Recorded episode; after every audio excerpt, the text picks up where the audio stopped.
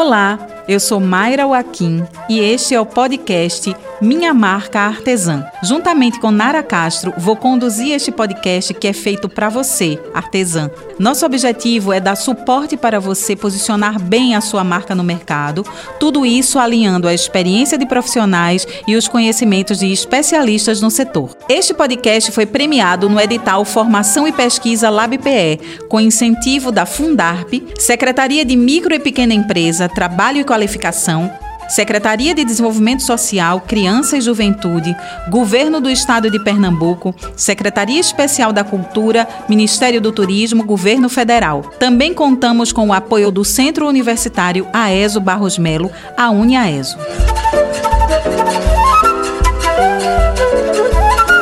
No quarto episódio de Minha Marca Artesã, vamos conversar sobre construção de branding para sua marca.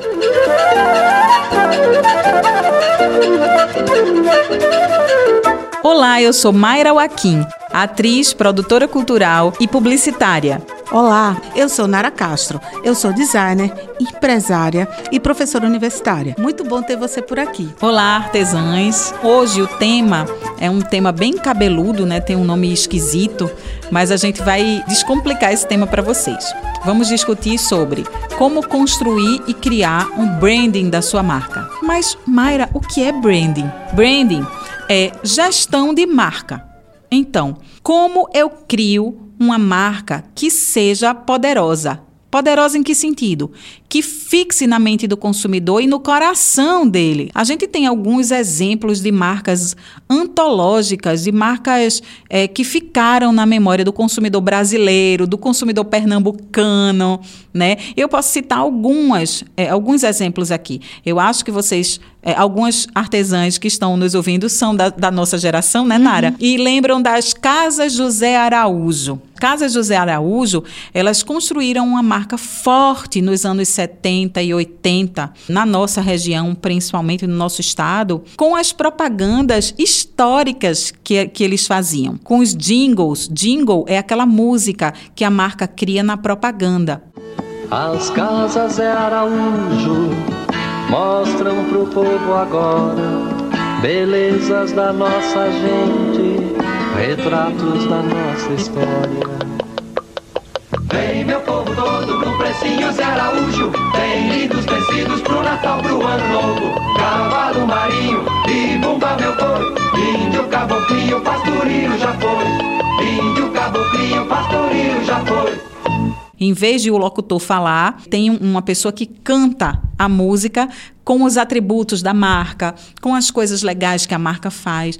Então, as casas José Araújo têm jingles históricos. Muita gente, inclusive, ainda sabe cantar as músicas da propaganda das casas José Araújo. É só para pegar uma marca bem antiga que a gente tem como uma marca afetiva. E é engraçado porque ela sempre trabalhava com os costumes daqui, né, da região. Então, o foco era sempre trabalhar o branding da marca baseando nos costumes, principalmente principalmente pernambucanos. Isso. Então, construir um branding, vou fazer uma metáfora, como a gente já fez em outro episódio, a metáfora da árvore. Eu vou fazer aqui uma metáfora para o branding. A gente tem assuntos discutidos nos episódios anteriores, que é como a gente constrói uma marca. Então, se uma marca fosse uma pessoa, o corpo dessa pessoa seria a identidade visual.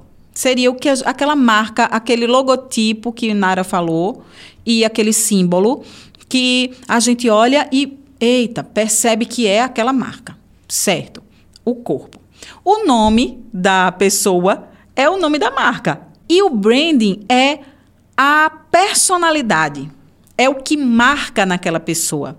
Se aquela pessoa é alegre, se aquela pessoa é alto astral. Tem gente que tem jargões, né? O jargão daquela pessoa, as palavras que ela repete com intensidade, o perfume daquela pessoa, que quando a gente sente o perfume, eita, lembrei de fulano de tal. É isso, é como se o branding fosse o conjunto disso tudo que torna uma pessoa inesquecível. É, o branding é isso, é, é, o conjunto de ferramentas que a gente vai desenvolvendo criativamente a partir de nossos atributos, que são as raízes da nossa marca, que vão fazer com que os consumidores nunca mais esqueçam da gente. E quando ouvirem algo, quando sentirem um cheirinho específico, quando virem alguma imagem que remete à marca da gente, eles vão lembrar. E mais do que lembrar, eles vão lembrar afetivamente. Então, construir isso hoje é muito importante, porque hoje a gente vive no marketing uma era de valor. Então, a gente tem que, como marca, criar valor para os nossos clientes. Antigamente, a gente produzia e disponibilizava. As pessoas compravam, uma boa. Depois, com o mercado competitivo acelerado, a gente tinha que produzir a coisa a gente tinha que vender, então tinham os vendedores, né? Também sou da época dos vendedores, época da força de vendas, né? Quando a gente entrava numa sapataria, era uma galera ali, parecia uma trincheira de guerra, né? é, para receber a gente. Ah, os vendedores eram muito bem treinados, ligavam para casa da gente, né? Ainda tem, né? As vendas, o corpo de vendas é muito importante, principalmente para alguns negócios. Mas a gente foi evoluindo. A gente vem, depois disso, com a importância das estratégias de marketing. Então, por exemplo, pesquisa de comportamento, pesquisa de mercado, para entender o que os consumidores querem, quais as cores que os consumidores querem do teu produto, que outros produtos podemos desenvolver a partir das necessidades do consumidor. Então, isso já é uma outra era de relacionamento, de consumo. E hoje, além da gente produzir, da gente vender, da gente entender a cabeça do consumidor e saber das suas necessidades e às vezes até antecipar necessidades, a gente precisa criar valor. Então, o branding ele vai ser essa ferramenta com a qual a gente vai entender como a gente vai agregar valor, valor social, valor ambiental, valor ético além das questões de personalidade de marca que a gente vai precisar criar para manter a nossa marca na mente do consumidor num lugar de lembrança gostosa. Então, a gente também, dentro do branding, tem um conceito que é love branding, que são marcas queridinhas. A gente tem exemplos, por exemplo, a, a Pitu é uma marca queridinha da nossa região. É, Netflix está nesse rol de marcas queridas, marcas amadas por conta dessa relação que constrói com o público, dessa construção de personalidade que a gente está falando aqui, que são as ferramentas de branding. É, é bom a gente entender que quando a gente fala nesse branding, né, que Mara comentou aqui, a gente sempre vai estar tá levando em consideração alguns aspectos. Um deles é a diferenciação como se você se diferencia dos outros. O outro é o posicionamento. O posicionamento é exatamente como você quer ser visto pelas pessoas, né? A identidade, a imagem e também a reputação da marca. Esses aspectos eles são bastante importantes para a gente poder perceber em quais frentes eu preciso atuar, gerir para poder conseguir isso. É um exercício bastante interessante para a gente fazer. Mayra comparou aí a, a marca a uma pessoa, né? É você pegar uma marca que você gosta muito, que você admira, e você descrever que palavra representa. Então, quando você fala uma palavra, que palavra representa? Quando você pensa na marca, que palavras vêm na sua mente, né, Nara? Exatamente. Isso é bem interessante porque muitas vezes você vê marcas que vendem o mesmo tipo de produto, mas que elas passam uma personalidade e uma identidade totalmente diferente. Isso quer dizer que comparando com uma pessoa, nem toda mulher de 40 anos que mora no mesmo bairro e na mesma rua e muitas vezes na mesma casa é igual. Então, cada um vai ter uma personalidade. O que vai diferenciar é, é, a maneira como você se comporta, a maneira como você fala, como você se mostra, como você quer ser visto. Então, fazendo essa, essa comparação, eu acredito que fica um pouco mais fácil para entender isso. Mas muitas vezes, Mayra, o pessoal diz: ah, tá, tudo bem é isso. Mas como é que eu começo a fazer isso? Quais são as, as opções que tu dá para a gente pensar em que frentes, principalmente a artesã, ela pode atuar para poder conseguir, né? Porque, claro, ela não, provavelmente não vai contratar uma agência de publicidade ou uma agência que trabalha com design brand, né?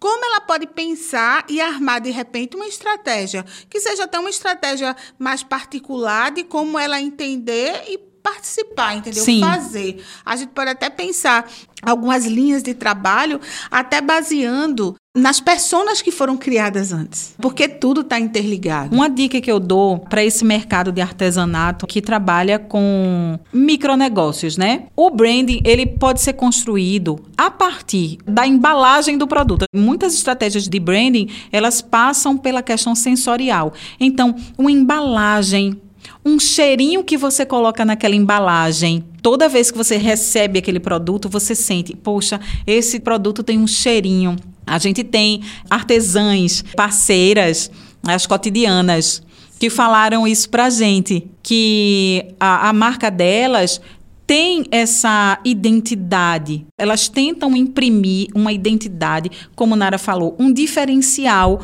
de outras artesãs que produzem produtos naturais, com base em essências, como elas fazem. Elas tentam ser diferentes. Uma tag que você coloca, uma cordinha de sisal, sei lá. Isso vai depender dos, do teu propósito, como Nara falou, né? De quem você é, do que você, é, é, da, da su, do seu posicionamento, como você quer que as pessoas lhe vejam.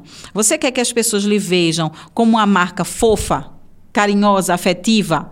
Então, você tem que construir estratégias para isso. E como a gente está falando de um micro, de microempresas, a gente pode falar dessas estruturas básicas de como você entrega. Então, eu entrego o meu produto, eu faço um bilhetinho. E aí eu achava bem interessante a gente escutar um pouquinho da história das meninas Ah, da cotidiana, é, para ela falar um pouquinho que dificuldades elas tiveram na montagem desse brand.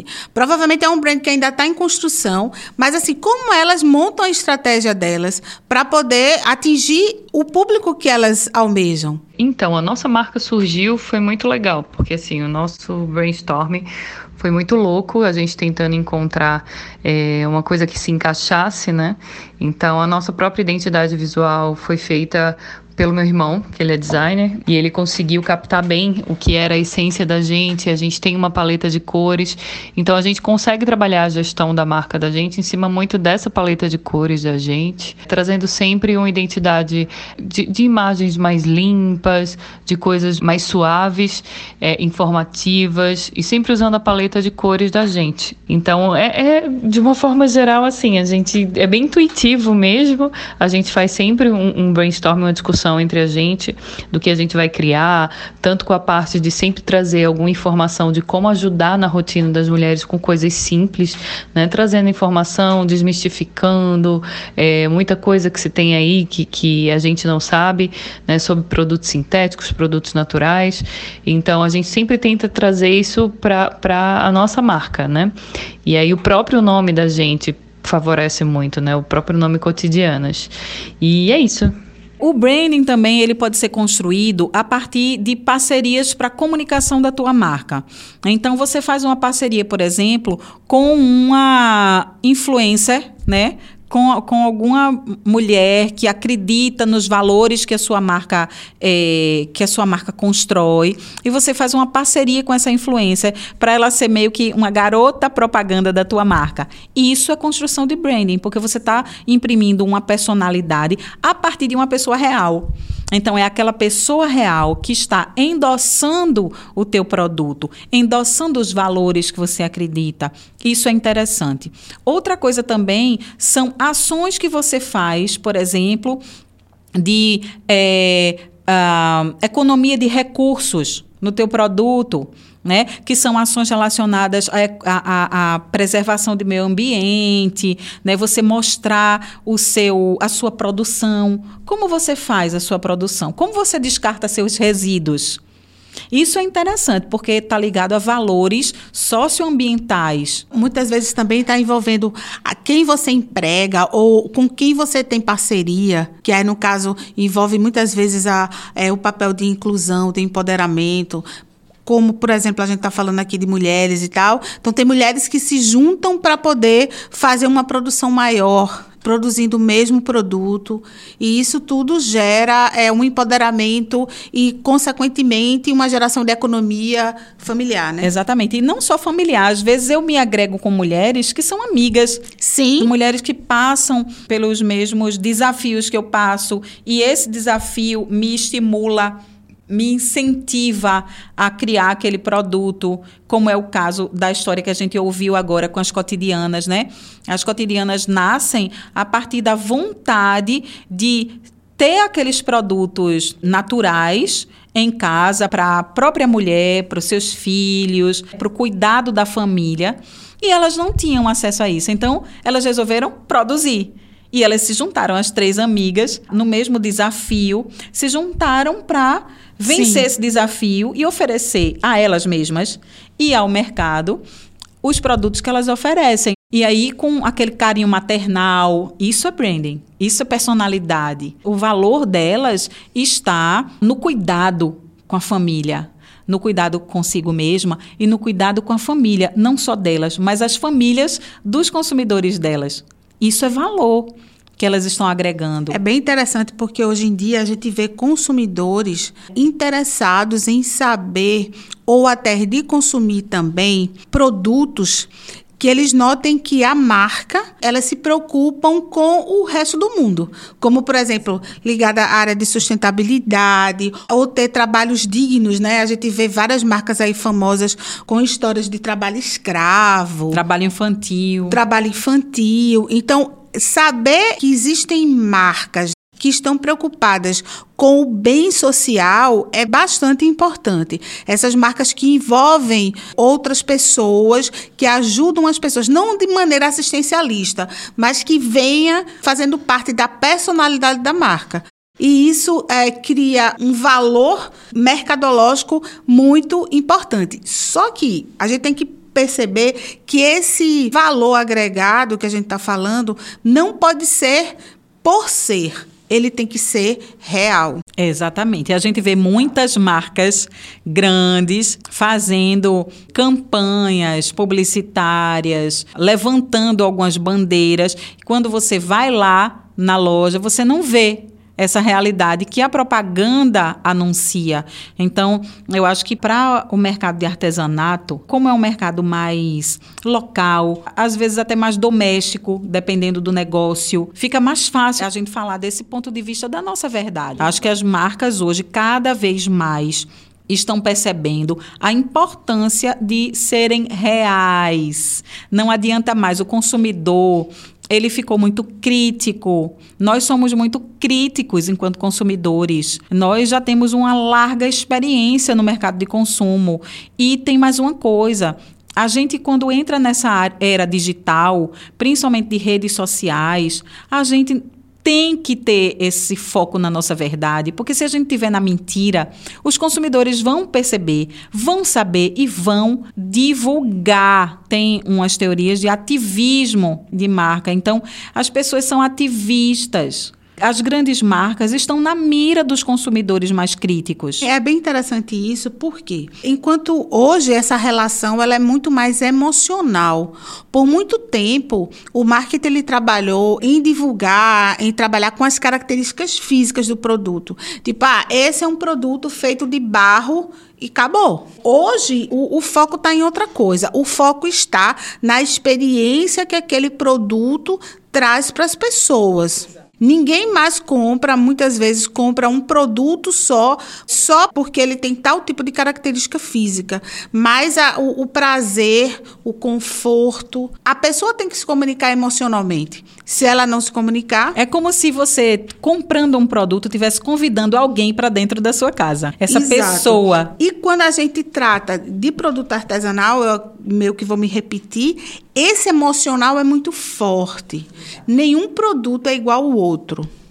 Por mais próximo que eles se pareçam, nenhum é igual ao outro. Ele vem munido de muita emoção, de muita criatividade, de muita, é, vamos dizer assim, ele carrega uma característica emocional muito forte, que é aquela do artesão. Exato. Porque carrega uma história, porque carrega uma característica. E isso vale mais. Isso, essa experiência vale muito.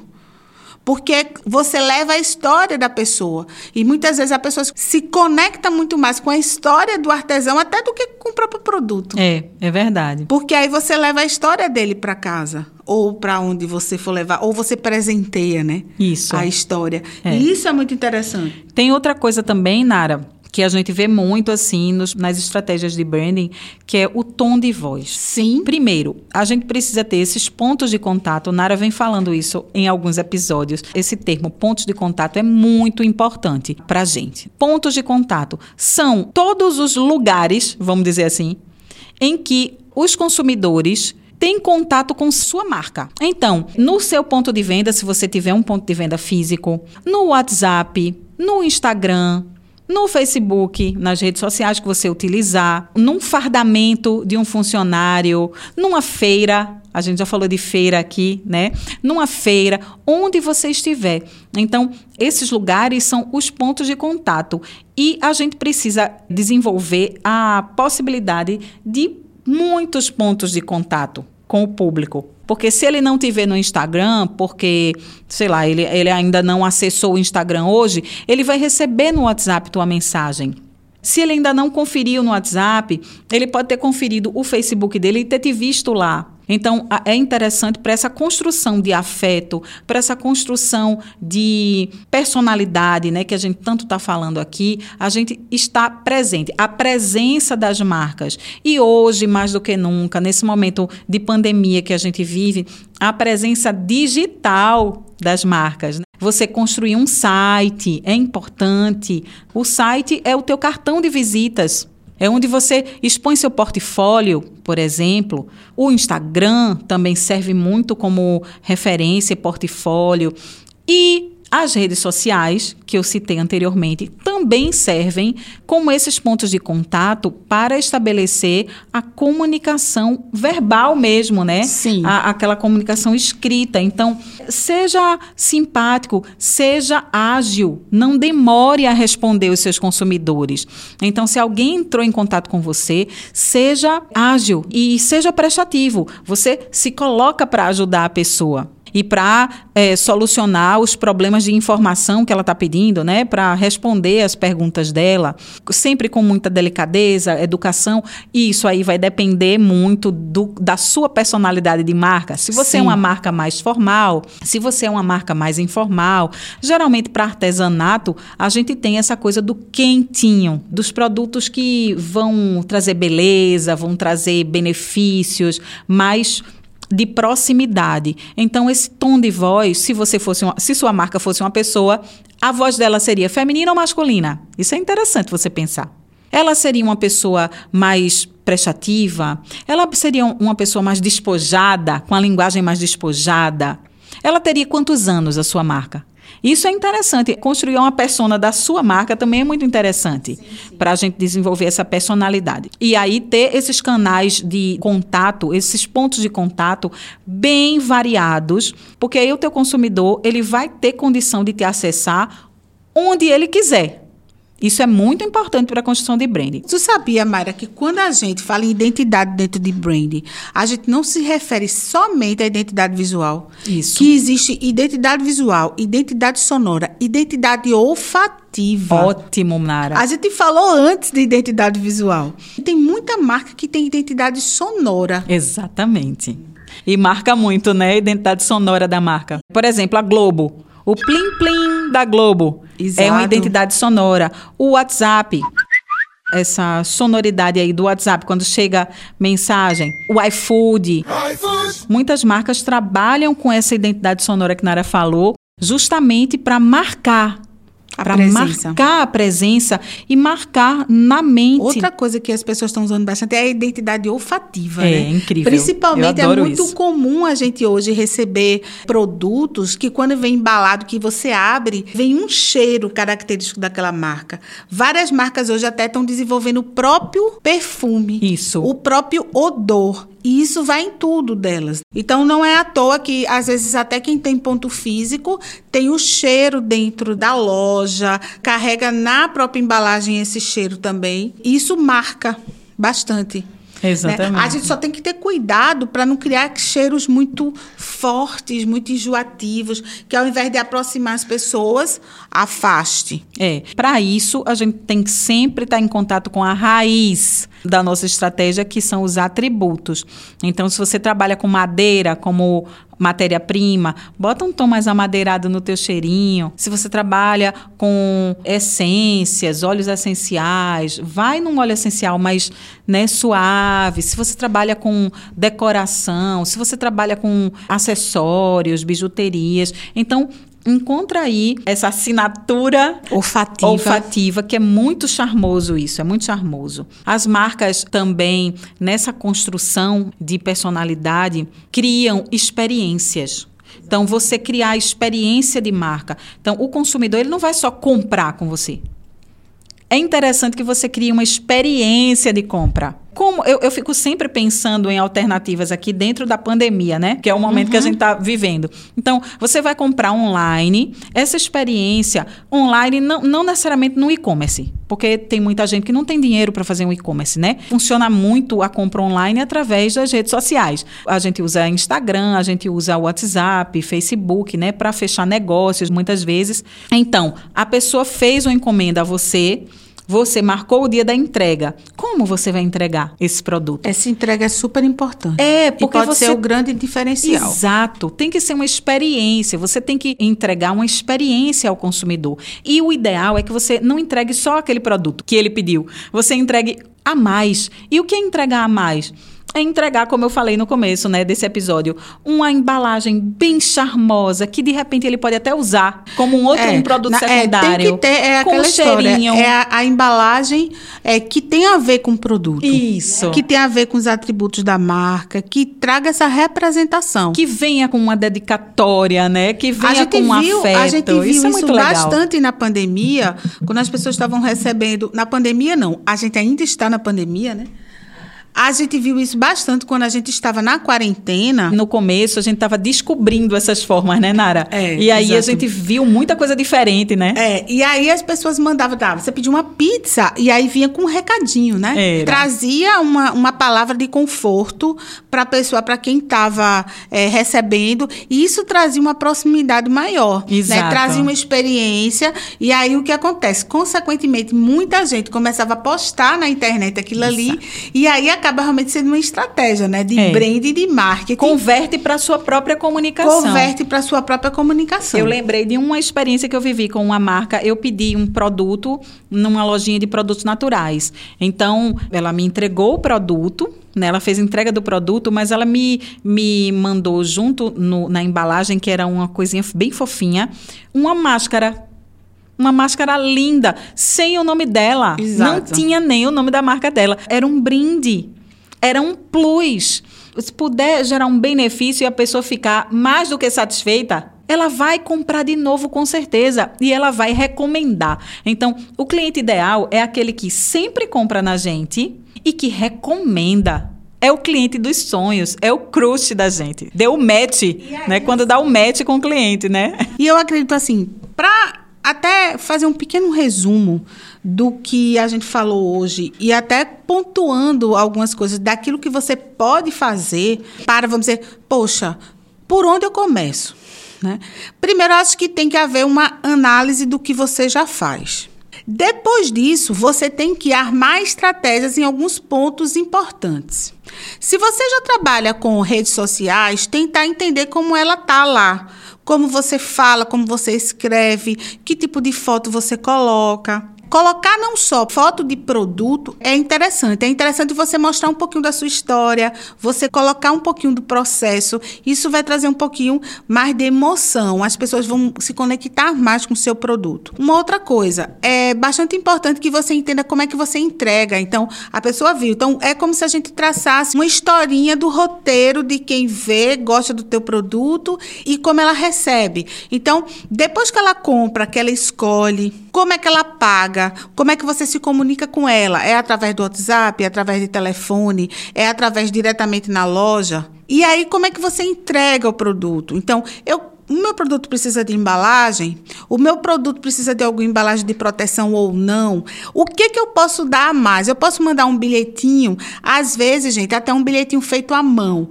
Você não precisa nem ter um custo disso. Você pode dizer como é que teu processo e assinar. Quantas pessoas gostariam de ter um bilhetinho do próprio artista, por exemplo? de quem fez. E um bilhetinho personalizado. Isso é muito interessante. Então, muitas vezes esse plus e esse diferencial vem disso, dessa aproximação que você pode ter. E aí depois, você ainda tem aquele pós que você pode chegar e dizer, ó, oh, é como é que foi? Você chegou direito, Isso é chegou é muito bem. Importante. É, principalmente se for a distância, né? Gostou. Você gostou, conseguiu usar, né? Então, muitas vezes a dúvida se aquela peça vai se encaixar num lugar que a pessoa quer. E aí você está sempre conectado com isso. Isso gera uma conexão e gera também uma experiência de compra, não só antes, durante e depois. Exato. E é isso que cria um posicionamento adequado, isso cria também a experiência adequada. Então, com certeza, o cliente acaba comprando novamente e também indicando o teu produto. Exato. Então, esse foi o episódio de branding e até o próximo. Vamos juntas. Vamos lá, gente. Obrigada. Até a próxima. Este foi o podcast Minha Marca Artesã, que contou com a apresentação e produção de conteúdo de Mayra Joaquim e Nara Castro, roteiro e articulação de Nathalie Queiroz e técnica e produção de Danilo Lúcio. Este podcast foi premiado no edital Formação e Pesquisa LabPE, com incentivo da Fundarp, Secretaria de Micro e Pequena Empresa, Trabalho e Qualificação, Secretaria de Desenvolvimento Social, Criança e Juventude, Governo do Estado de Pernambuco, Secretaria Especial da Cultura, Ministério do Turismo, Governo Federal.